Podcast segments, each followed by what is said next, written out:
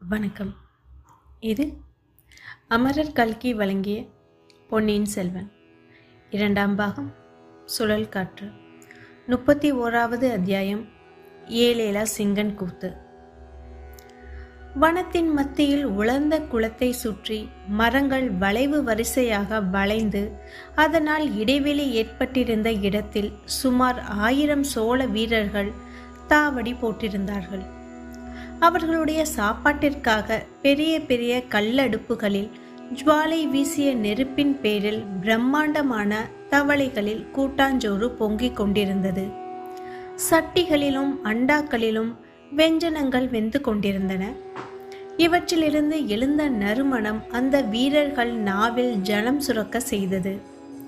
சோறு பொங்கி முடியும் வரையில் பொழுது போவதற்காக அவர்கள் ஆடல் பாடல் களியாட்டங்களில் ஈடுபட்டிருந்தார்கள். இச்சமயத்தில் அவர்களுடைய உள்ளங்கவர்ந்த அரசிலங்குமாரரும் வந்துவிடவே அவ்வீரர்களின் குதூகலம் அளவு கடந்தாயிற்று. அந்த எல்லை காவல் படையின் தளபதி மிகவும் சிரமப்பட்டு அவர்களுக்குள்ளே ஒழுங்கு நிலையை நாட்டினார். எல்லோரையும் அமைதியுடன் பாதி மதியின் வடிவமான வட்டத்தில் வரிசையாக உட்காரும்படி செய்தார். பெரியதொரு ராட்சத மரத்தை வெட்டி தள்ளி அதன் அடிப்பகுதியை மட்டும் பூமிக்கு மேலே சிறிது நீட்டு கொண்டிருக்கும்படி விற்றிருந்தார்கள் இளவரசர் வந்து அந்த அடிமரத்து சிம்மாசனத்தின் மீது அமர்ந்தார். அப்போது அவர் யானை பாகனை போல் உடை தரித்திருக்கவில்லை. தலையில் பெருங்கீ கிரீடமும் பூஜங்களில் வாகு வளையங்களும் மார்பில் முத்து மாலையும் அணிந்து அறையில் பட்டு பீதாம்பரம் தரித்து அமர்ந்திருந்தார். அவரை சுற்றி எல்லை காவல் தளபதியும் வந்தியத்தேவனும் ஆழ்வார்க்கடியானும் உட்கார்ந்திருந்தார்கள். இளவரசரை மகிழ்விப்பதற்காக ஏற்பாடு செய்திருந்த ஏலேலவ் சிங்கன் சரித்திர கூத்து ஆரம்பமாயிற்று. இந்த சமயம் சோழ வீரர்கள் இலங்கையில் பெரும் பகுதியை பிடித்திருப்பார் போல். ஆயிரம் ஆண்டுகளுக்கு முன்னால் ஒரு தடவை தமிழ் வீரர்கள் ஈழ நாட்டை கைப்பற்றியிருந்தார்கள். அப்போது அத்தமிழ் வீரர்களின் தலைவனாக விளங்கிய ஏலேலோ சிங்கன். அவனால் துரத்தப்பட்டு இலங்கை அரசன் ஒரு காலம் மலைநாட்டில் போய் ஒளிந்திருந்தான். அவனுடைய புதல்வனின் பெயர் துஷ்டகமனு. இவன் பொல்லாத வீரன். இலங்கையை திரும்பவும் ஏலேலவ் சிங்கனிடமிருந்து கைப்பற்ற வேண்டும் என்று நெடுங்காலம் கனவு கண்டான். அவ்வீரன் சிறு பிள்ளையாய் இருந்தபோது ஒரு நாள் படுக்கையில் கையும் காலையும் மடக்கி ஒடுக்கி வைத்து கொண்டு படுத்திருந்தான். அவனுடைய அன்னை குழந்தாய் ஏன் இப்படி உன்னை நீயே குறுக்கி கொண்டு படுத்திருக்கிறாய்? தாராளமாய் காலையும் கையையும் நீட்டிவிட்டு படுத்துக்கொள்வதுதானே? என்றாள். அப்போது துஷ்டகமனு தாயே என்னை ஒரு பக்கத்தில் தமிழ் வீரர்கள் நெருங்குகிறார்கள். மற்றொரு பக்கத்தில் கடல் நெருங்குகிறது. நான் என்ன செய்வேன்? அதனாலேயே உடம்பை குறுக்கி கொண்டு படுத்திருக்கிறேன் என்றான். இத்தகைய வீர காலை பருவம் அடைந்தபோது படை திரட்டி கொண்டு போன படைகள் சின்ன பின்னமாக சிதறி ஓடின. அப்போது துஷ்டகமனு ஒரு யுக்தி செய்தான். ஏலேலா சிங்கன் இருக்குமிடம் சென்று நேருக்கு நேர் நின்று அரசரே தங்களுடைய பெரிய சைன்யத்திற்கு முன்னால் என்னுடைய சிறிய படை சிதறி ஓடிவிட்டது. நான் ஒருவனே மிஞ்சியிருக்கிறேன். தாங்கள் சுத்த வீரர் குலத்தில் பிறந்தவர். ஆதலின் என்னுடன் தனித்து நின்று துவந்த யுத்தம் செய்யும்படி அழைக்கின்றேன். நம்மில் வெற்றி அடைவோர்க்கு இந்த இலங்கா ராஜ்யம் உரிதாகட்டும். மற்றவருக்கு வீர சொர்க்கம் கிடைக்கட்டும். என்று சொன்னான்.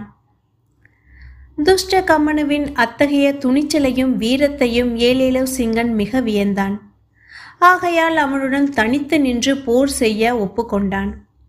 இடையில் வந்து குறுக்கிட வேண்டாம் என்று தன் வீரர்களுக்கு கண்டிப்பாக கட்டளையிட்டான். துவந்த யுத்தம் ஆரம்பமாயிற்று. இந்த செய்தியை அறிந்து சிதறி ஓடிய துஷ்ட கமுனியின் வீரர்கள் திரும்பி வந்து சேர்ந்தார்கள். எல்லோரும் கண் கொட்டாமல் பார்த்து கொண்டிருந்தார்கள். நெடுநேரம் போர் நடந்தது. துஷ்ட கமனுவே தன் பிறப்புரிமையை பெரும் பொருட்டு ஆத்திரத்துடன் சண்டையிட்டான். ஏலேலா சிங்கன் அந்த இளைஞனிடமிருந்து அனுதாபம் கொண்டிருந்தபடியினால் பூரண வழியையும் உபயோகித்து போர் புரியவில்லை.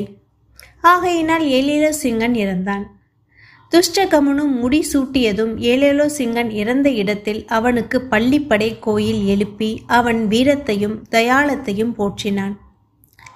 இந்த அரிய சரித்திர நிகழ்ச்சியை சோழ வீரர்கள் இளங்கோ அருள்மொழிவர்மரின் முன்னிலையில் நடன கூத்தாக நடித்து காட்டினார்கள்.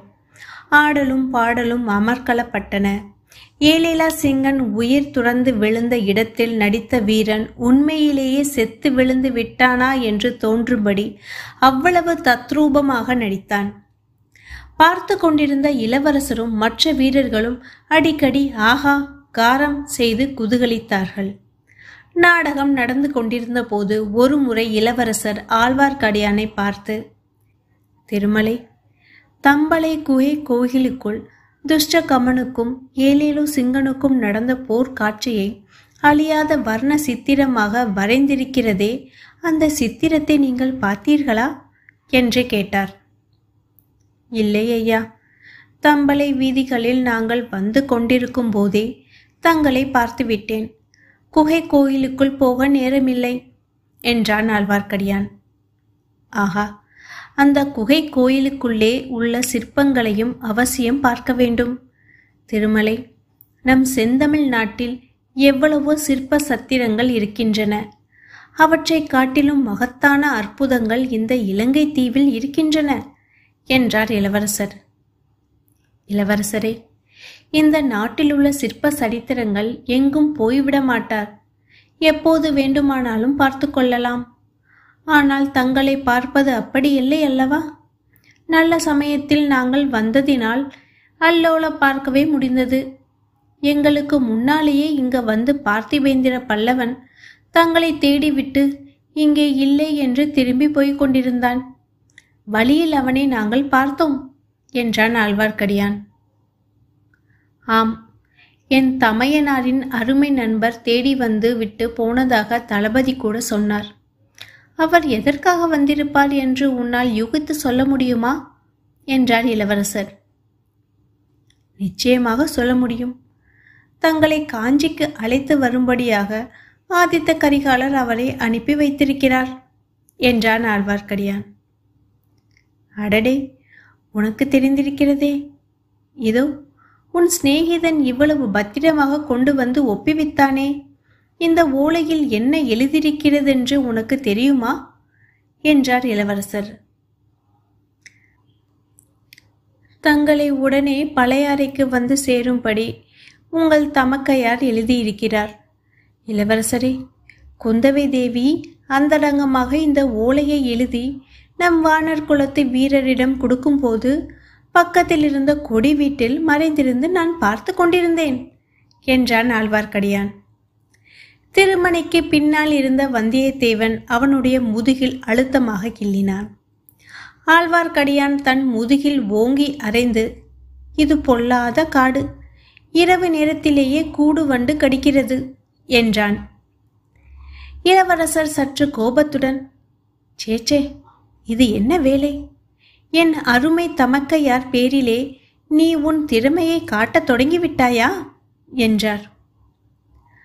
அதை நான் பார்த்திருந்தபடியினால்தான் இவனை இவ்வளவு பத்திரமாக இங்கு கொண்டு வந்து சேர்த்தேன். இளவரசரே இவனை வழியெங்கும் சங்கடத்தில் மாட்டிக்கொள்ளாதபடி காப்பாற்றி கொண்டு வருவதற்குள் நான் பட்ட பாட்டை புத்த பகவானே அறிவார். அனுராதபுரத்தின் வழியாக வந்திருந்தால் இவன் நிச்சயமாக இங்கு வந்து சேர்ந்திருக்க மாட்டான். வழியில் யாருடனாவது சண்டை பிடித்து செய்திருப்பான். அதனாலே காட்டு வழியாக அழைத்து வந்தேன். அங்கேயும் இவன் ஒரு மத யானையுடன் சண்டை பிடிக்க பார்த்தான். என்னுடைய கைத்தடியினால் அந்த மத யானையை சம்ஹரித்து இவனை தங்களிடம் பத்திரமாக கொண்டு வந்தேன் என்றான் ஆழ்வார்க்கடியான். ஓஹோ அப்படியானால் இவனை பத்திரமாக கொண்டு வந்து என்னிடம் சேர்ப்பதற்காக நீ இலங்கைக்கு வந்தாயா என்ன? என்றார் இளவரசர். இல்லை ஐயா என் பங்குக்கு நானும் தங்களுக்கு ஒரு செய்தி கொண்டு வந்திருக்கிறேன் என்றான் ஆழ்வார்க்கடியான். அது என்ன? சீக்கிரம் சொல் என்றார் இளவரசர். முதன் மந்திரி அனிருத்தர் தங்களை இலங்கையிலேயே இன்னும் சிறிது காலம் இருப்பது உசீதம் என்று சொல்லி அனுப்பியிருக்கிறார் என்றான் ஆழ்வார்க்கடியான். இப்படி மூன்று மூத்தவர்கள் மூன்று விதமாக செய்தி அனுப்பினால் நான் எது என்று கேட்பது? என்றார் அருள்மொழிவர்மர் இச்சமயத்தில் வந்தியத்தேவன் குறுக்கிட்டு இளவரசரே மன்னிக்க வேண்டும். தாங்கள் கேட்க வேண்டியது தங்கள் தமக்கையாரின் வார்த்தையைத்தான் என்றான்.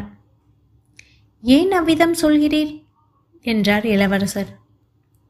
ஏனெனில் தங்கள் தமக்கையின் வார்த்தையை மதிப்பு கொடுக்க வேண்டும் என்று தங்கள் இருதயம் தங்களுக்கு சொல்கிறது. அப்படி தாங்கள் அவர் வார்த்தையை கேட்காவிட்டாலும் நான் கேட்டே தீர வேண்டும். தங்களை எப்படியும் அழைத்து கொண்டு வரும்படியாக இளைய பிராட்டி எனக்கு பணித்திருக்கிறார் என்றான் வந்தியத்தேவன். இளவரசர் வந்தியத்தேவனை ஏற இறங்க பார்த்துவிட்டு இத்தகைய ஒரு வீர தோழன் கிடைக்க வேண்டுமென்றே எத்தனையோ நாளாக நான் தவம் செய்து கொண்டிருந்தேன் என்றார். இத்துடன் முப்பத்தி ஓராவது அத்தியாயம். ஏழேலோ சிங்கன். கூத்து நிறைவடைந்தது. மீண்டும் முப்பத்தி இரண்டாவது அத்தியாயம். கிள்ளி வளவன் யானை. அதில் உங்களுடன் பயணிக்கிறேன். நன்றி வணக்கம்.